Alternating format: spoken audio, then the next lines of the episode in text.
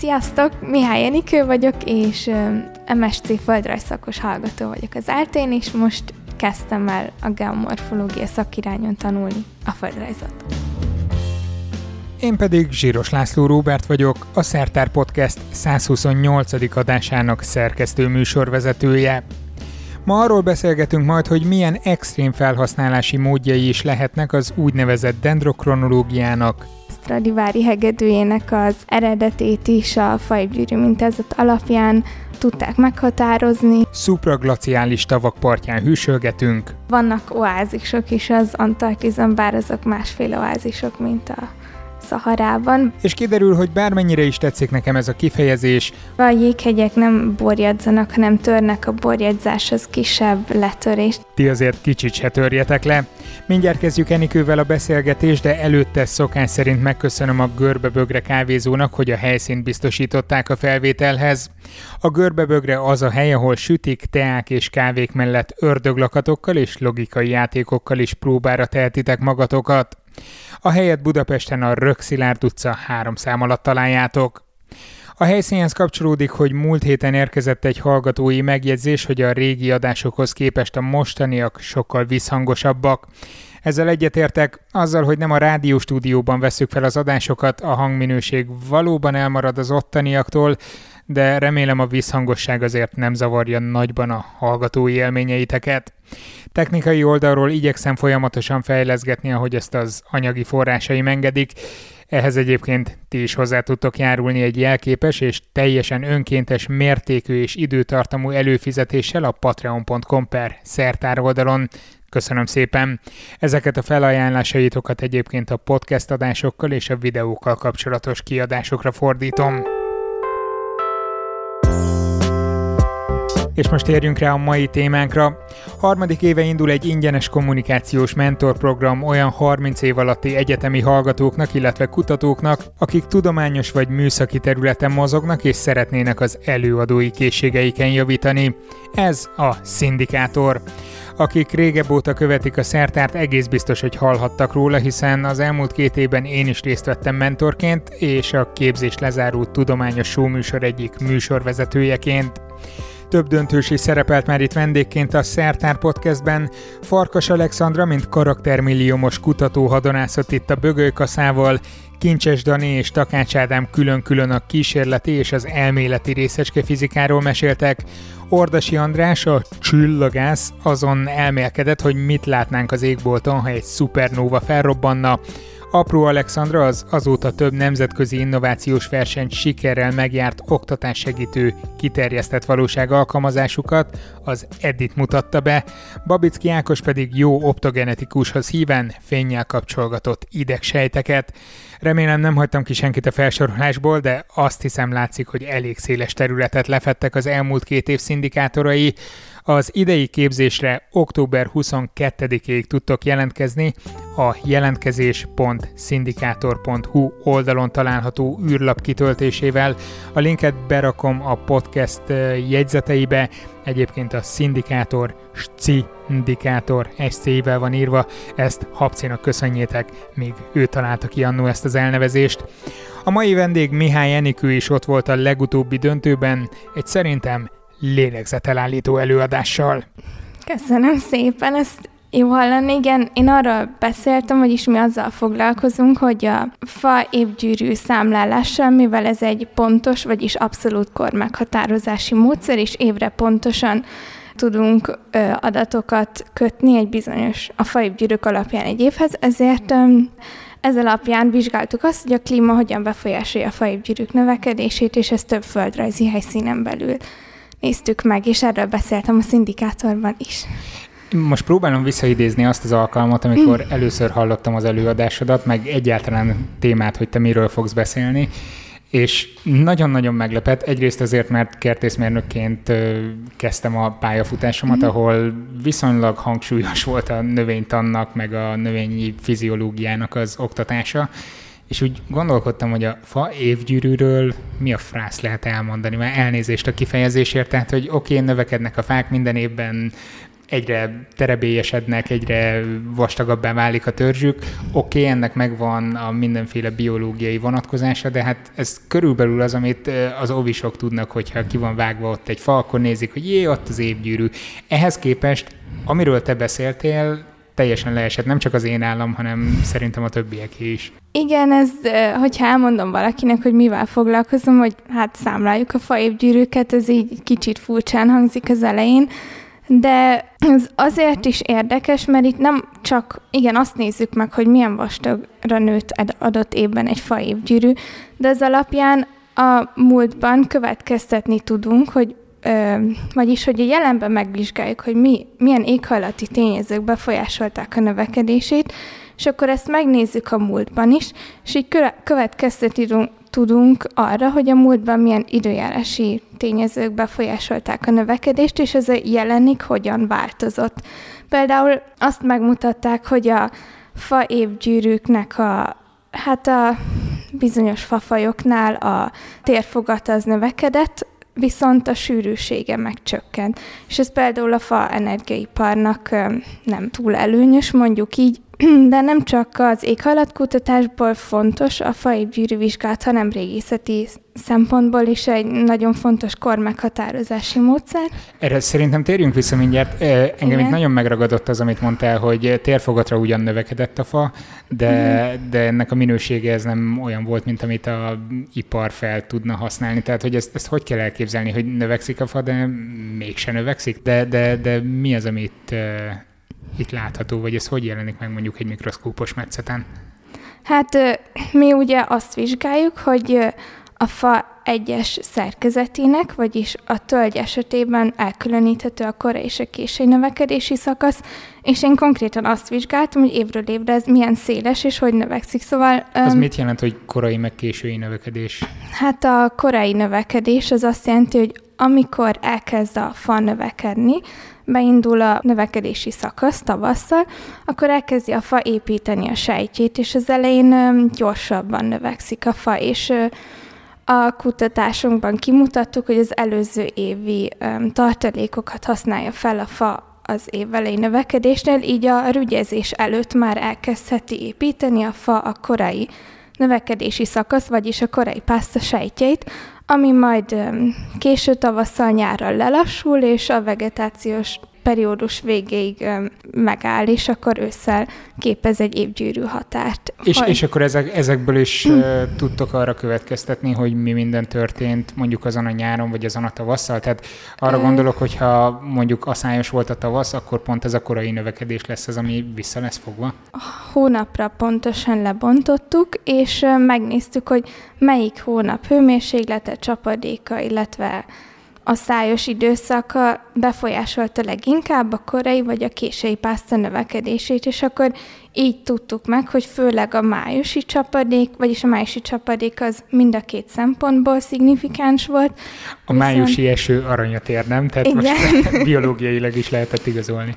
És uh, így következtettünk arra, hogy így általában így negyed év pontosággal meg tudjuk mondani, hogy mi befolyásolta a növekedését, mert uh, mondjuk a május, júni, vagyis a március, április, május volt mondjuk a legfontosabb a csapadék szempontjából, a nyár, meg a hőmérséklet szempontjából, szóval ilyen dolgokat szűrtünk le belőle, és ugye ö, azt néztük meg, hogy nem csak mi, hanem több kutatás alapján megmutatták, hogy egyre inkább növekszik a faévgyűrűknek a vastagsága, viszont a sűrűsége megcsökken, és ezt ugye empirikus alapon néztük meg, úgyhogy lemértük, és akkor megnéztük, hogy mostanában az utolsó 70-es évektől fogva sokkal nagyobb épgyűrűket növeszte, kisebb a sűrűség előtte, meg nem erre, erre nem volt példa.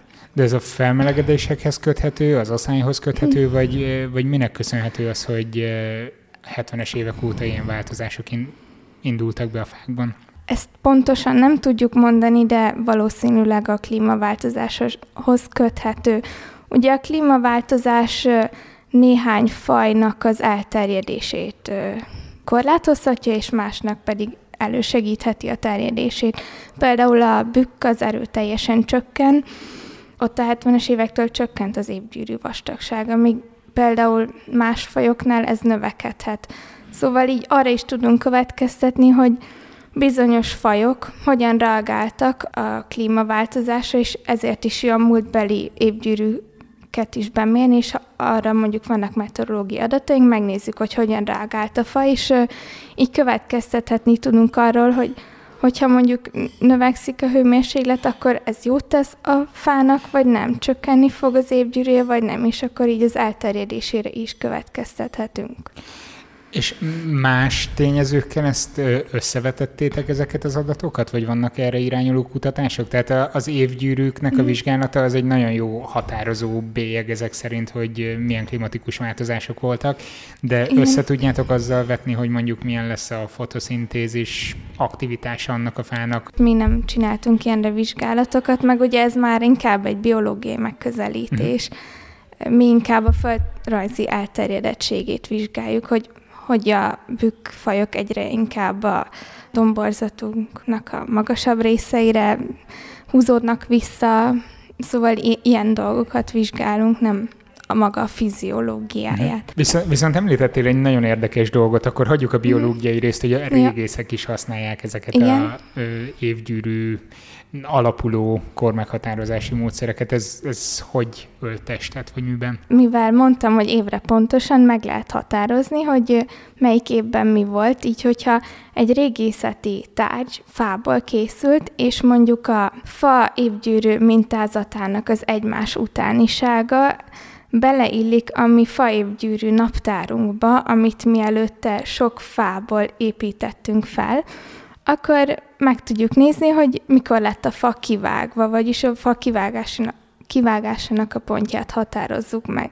És erre mm, többféle kutatások is történtek, például Erdélyben nagyon sok régi templom van, amiről megtudták, hogy ezek 500 éve már itt vannak, vagy egy híres példát, amit a szindikátor döntőben is említettem, a Stradivári hegedűjének az eredetét is a fajgyűrű mintázat alapján tudták meghatározni. Tehát megnézték a hegedűt, elkezdték rajta számolgatni az évgyűrűket, megnézték azoknak a vastagságát, és Igen. ebből be tudták azonosítani, hogy valódi vagy hamisítványról van szó. Igen, hogy abban az évben készült, amikor Stradivari élt, vagy, vagy nem, vagy valaki hamisította, és ezt az alapján azonosították be.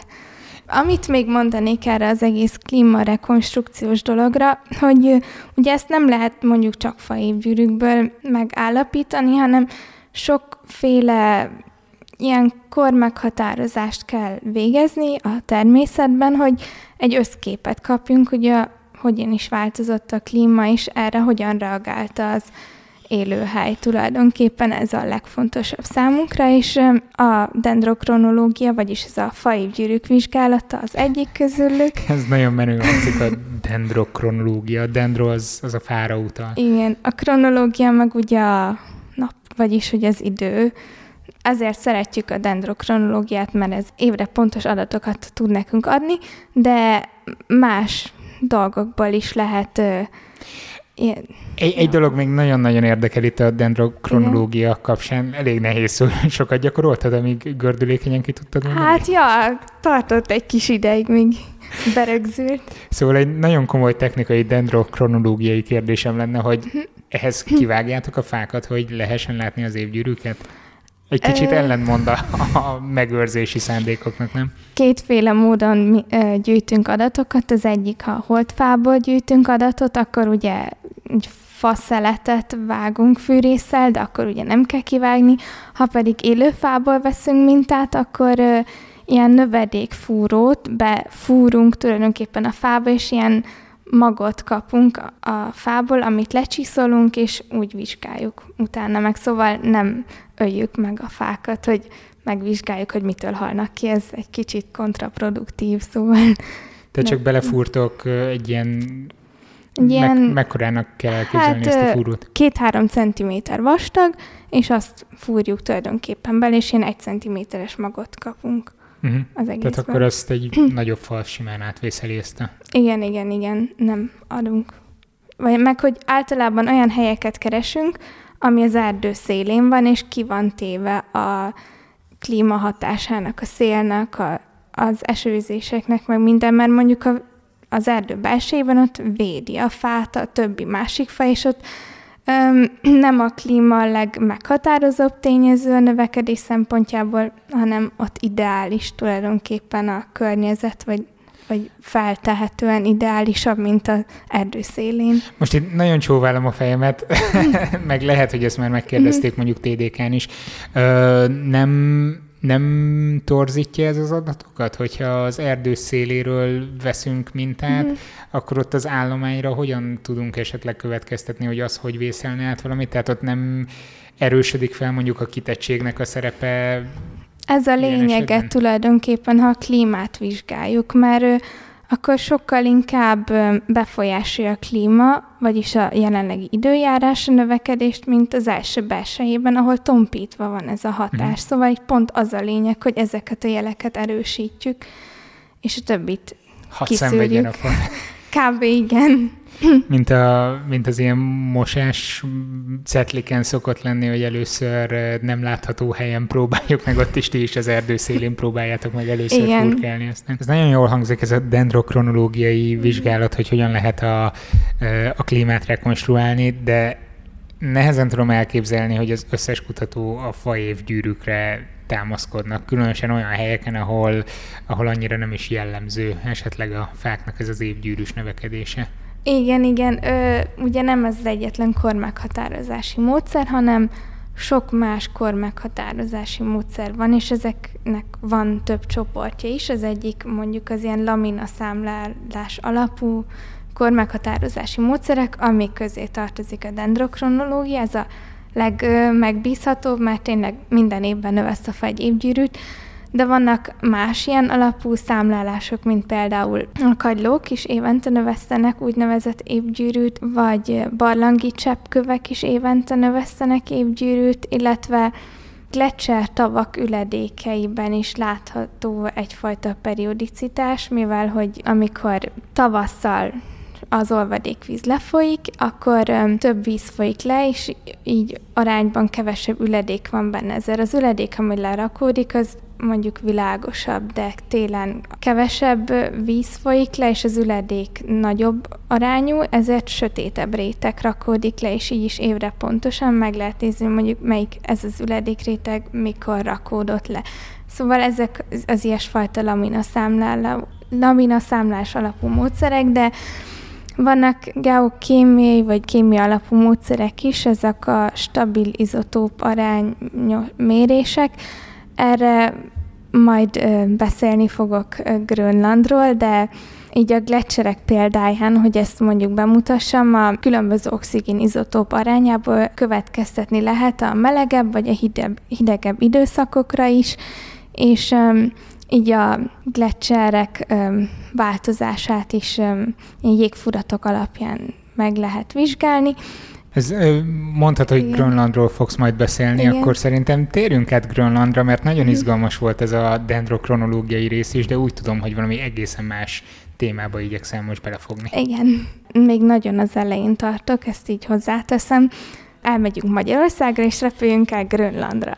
És ez egy ilyen nagyon nagy témaváltás, és itt is tulajdonképpen a klímaváltozást vizsgáljuk, tök más módszerrel.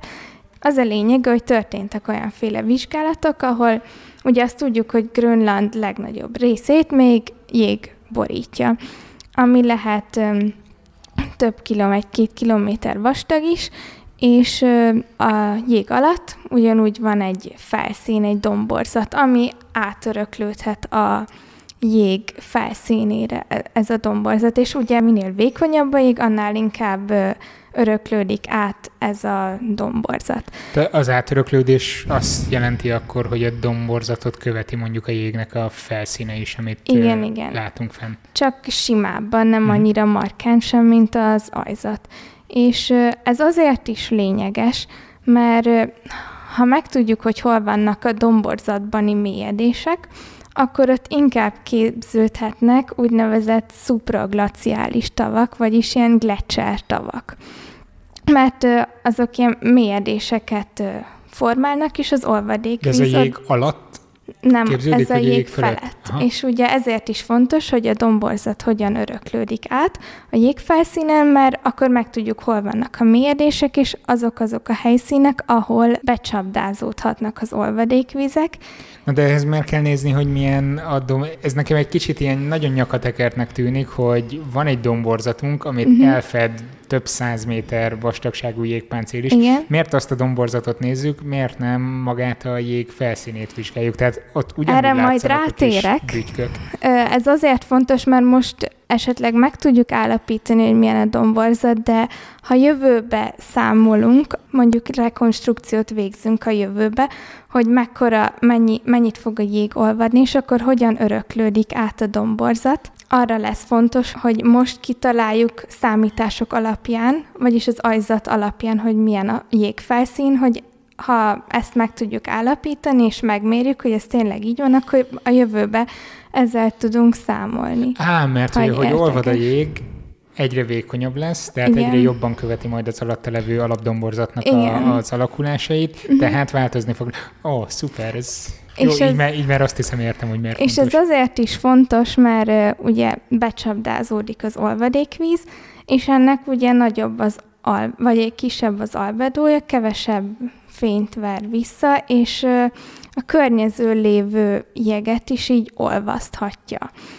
És az tó alján, mivel nagy, nagy a nyomás, repedések mentén úgynevezett gletszer malmok jöhetnek létre, amin beszivárog a víz, az olvadékvíz az ajzatba, a felszín, vagyis a jég alatti ajzatba, ott leszivárog, képződhetnek alagútak, és ez megnövelheti a nyíró feszültséget a gletszer alatt, és segítheti azt, hogy egy gletszer mondjuk gyorsabban olvadjon, vagy meginduljon a gletszer a tenger felé. És ez ezért is fontos, hogy kiszámoljuk, hogy ennek mekkora az esély, mikor következhet be, Grönland melyik része a, része a legveszélyeztetebb ilyen szempontból, és ilyenekbe fogunk majd bele.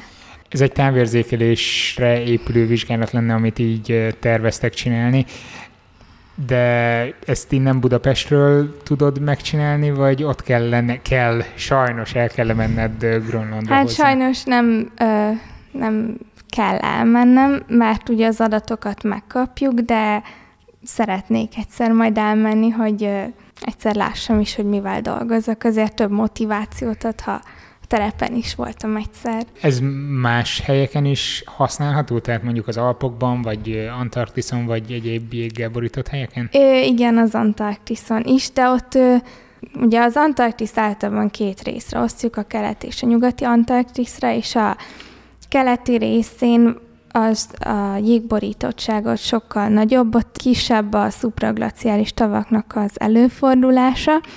Amúgy az egyik ilyen tónál mérték a leghideg, legalacsonyabb hőmérsékletet a Földön. Közben azon somolgok, hogy ha egy ilyen szupraglaciális tó befagy, akkor honnan tudják, hogy a tó fagyott be, és ez nem eleve a jégpáncél? Mert nem olyan mélyen fagyott. Vagyis, hogy... Ja, végül az... is igaz, nem fog teljesen befagyni I- valószínűleg. Igen.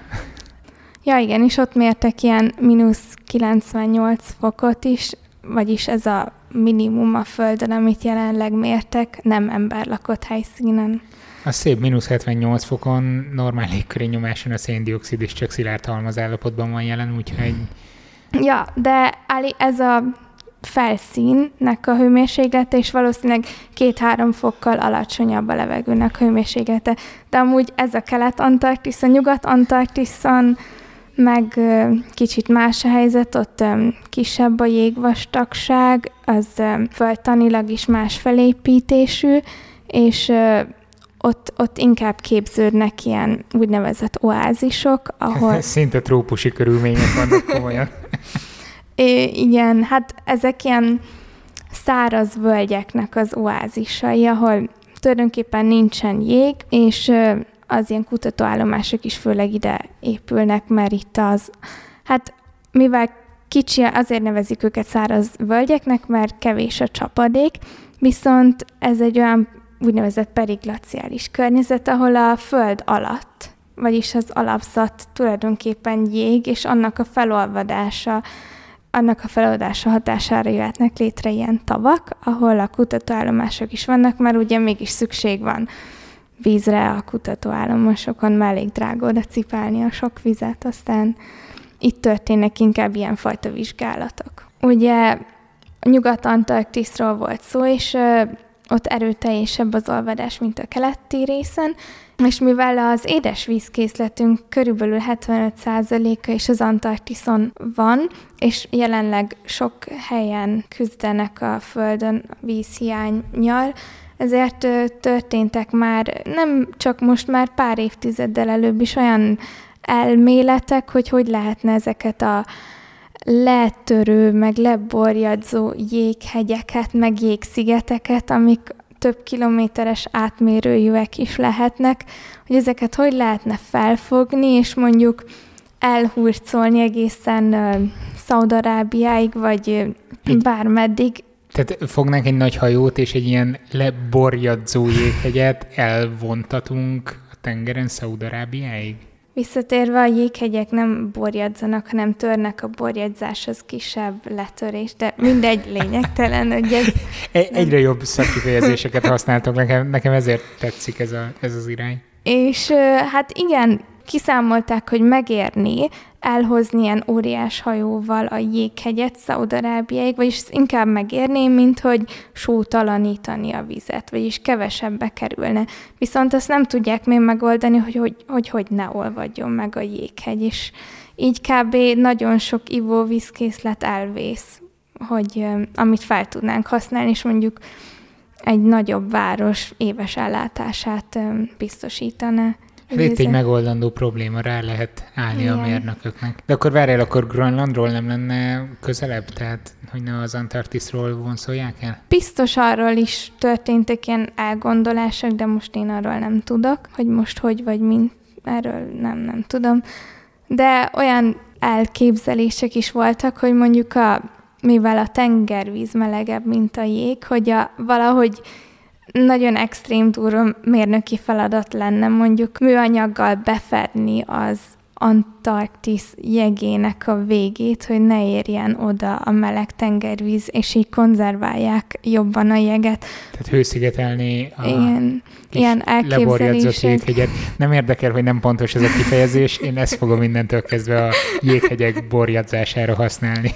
Szóval így vannak elképzelések, amikre nem tudom, hogy jövőben lesz-e valami válasz, hogy ez megvalósítható, vagy nem, de jó lenne, ha igen, mert ezek nagyon fontos ivóvízkészlet bázisok, amiket fel kéne használni. Nagyon elkanyarodtunk máshova a fáktól. Hát a fáktól el, de szerintem ez egy roppant izgalmas téma, amiről tök jó lenne, ha még mesélnél majd, hogyha már vannak Tovább. eredményei is a mhm. vizsgálatoknak.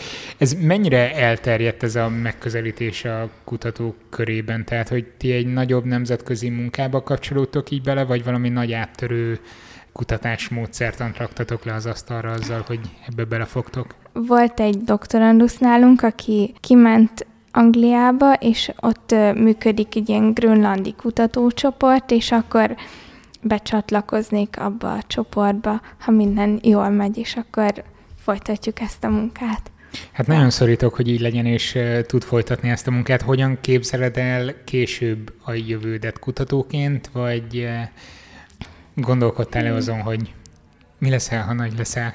Hát sokat gondolkodtam, de ha jól sikerül ez az irány, akkor szeretném folytatni, esetleg doktoriban, de azt még a jövő kiforja, hogy mi lesz két év múlva, meg két év múlva végz, végzek remélhetőleg a mesterszakkal, és ha ez az irány befut, akkor ezt szeretném doktoriban folytatni, ha nem, akkor, akkor még meglátjuk.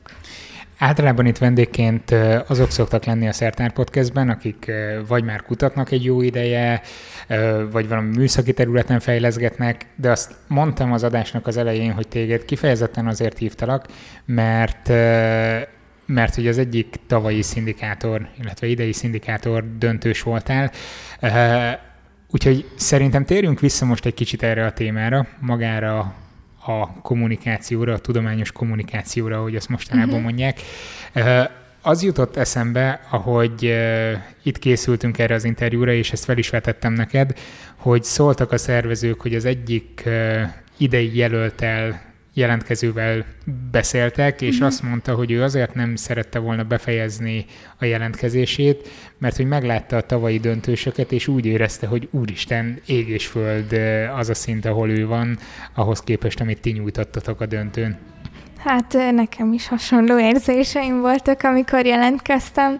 Bejöttem is, meghallgattam a mások előadásait, mások mivel foglalkoznak, és úgy éreztem, Jézusom, én itt a faévgyűrűkkel hol vagyok, és ez nem, nagyon nem nekem való, és én is azt terveztem az elén, hogy hű, hát lehet, hogy ezt itt fogom hagyni, de utána adtam még egy esélyt neki, még egyszer eljöttem, és még egyszer, és közben jobban lettem a többi szindikátorossal, láttam vagyis a legfőbb tényező, amiért maradtam, hogy mindenki érdeklődő volt, és senki nem éreztette velem azt, hogy a témám nem idevaló, és így ezt kezdtem el hinni, hogy akkor én is közéjük tartozom, és így megszerettem az egészet, és mindenképp érdemes volt maradni. Én bevallom, amikor a döntőre készültünk, én voltam az egyik műsorvezetője a döntőnek, Raszkózitával együtt, aki egyébként színész műsorvezető, és mind a kettőnknek leesett az áll, amikor kiálltál a színpadra elég dögös szerkóban, és uh, szerintem lehengerelted ott a közönséget. Hú, nagyon izgultam előtte, vagyis, de a sok gyakorlás előtt ugye a szindikátorban sok ilyen gyakorló alkalom volt, és um, mindenki, seg- vagyis egymásnak segítettünk felépíteni az egyes előadásokat, és a végére úgy éreztem, hogy összefort az, amit mondani szeretnék, és akkor már maga biztosabb is voltam a döntő, mert tudtam, hogy ezt átbeszéltük, megbeszéltük, most mi történhet, és akkor már így elmúlt az izgulásom. De előtte voltak gondjai, de magabiztoság, ez nagyon bulváros kérdés. De... Hát eléggé. Nagyon izgultam, hogy minden alkalom, amikor mentem a szindikátor, úristen, most megint előkárni, most, most ezt hogy mondjam már, most a többiek milyen jól adják elő, és nagyon ilyen káosz volt a fejemben az elején, hogy ez, ezt én hogy fogom megoldani, de tényleg az volt hogy nem érezhettétek azt, hogy ez most rossz, vagy nem tudom, hanem... De valószínűleg azért, mert mindenkinek ez jár ilyenkor a fejében, hogy úristen, én, én sehol nem vagyok a többiekhez képest. Lehetséges, hogy így túl dramatizáltam a fejembe az egész dolgot, de mindenképp jó volt, és a magabiztosságomon is segített ez az egész program. Nem tudom, bedobhatom-e, itt az adás előtt beszéltünk erről, hogy volt egy nem tudom, mi a legjobb szó, egy hátráltató tényező, ami másnál nem nagyon jelentkezett. A, a nyelvre gondol?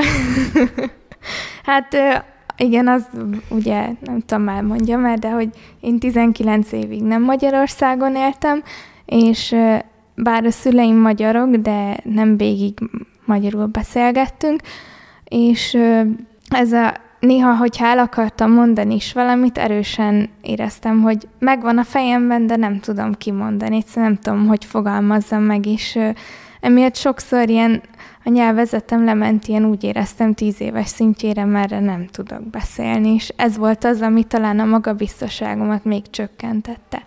Ez nagyon gyakori egyébként, hogyha hallgat az ember bármilyen hozzáértőt valamilyen témában, hogyha nem tudja azon a nyelven kifejezni magát, ami amin a közönség beszél, akkor kevésbé tűnik, nem tudom, intelligensnek vagy szavahihetőnek. Professzionálisnak. Professzionálisnak, és ez, ez nagyon-nagyon frusztráló tud lenni. Igen, és, és itt az a, azt gondolja az ember, hogy nem elég jó, vagy nem, nem tud egyszerűen dolgokat, de lehet, hogy tök más a befolyásoló tényező. Szóval bárki, aki szeretne jelentkezni, én erősen ajánlom, mert nekem nagyon sokat segített, és sok élménnyel gazdagodtam, és még többet foglalkoztam a saját témámmal is olyan szinten, hogy hogy tudnám egyszerűen elmagyarázni, ami nekem is a javamra jött, ezért is tudtam most ilyen folyamatosan beszélni ebben a podcastben, mert előtte sokat gyakoroltam. Vagyis a szindikátorban, sokkal könnyebben tudok ilyen dolgokról beszélni, mint előtte. Nagyon szépen köszönöm, hogy itt voltál, Szívesen. és megosztottad ezt a rengeteg érdekességet. Örülök, hogy meghívtál, és nagyon jól éreztem magam is. Köszi, hallgassátok tovább. Nektek köszönöm szépen a figyelmet, iratkozzatok fel Soundcloudon, vagy azon a podcast alkalmazáson, amit egyébként is szoktatok használni. Jövő héten találkozunk. Sziasztok! Sziasztok!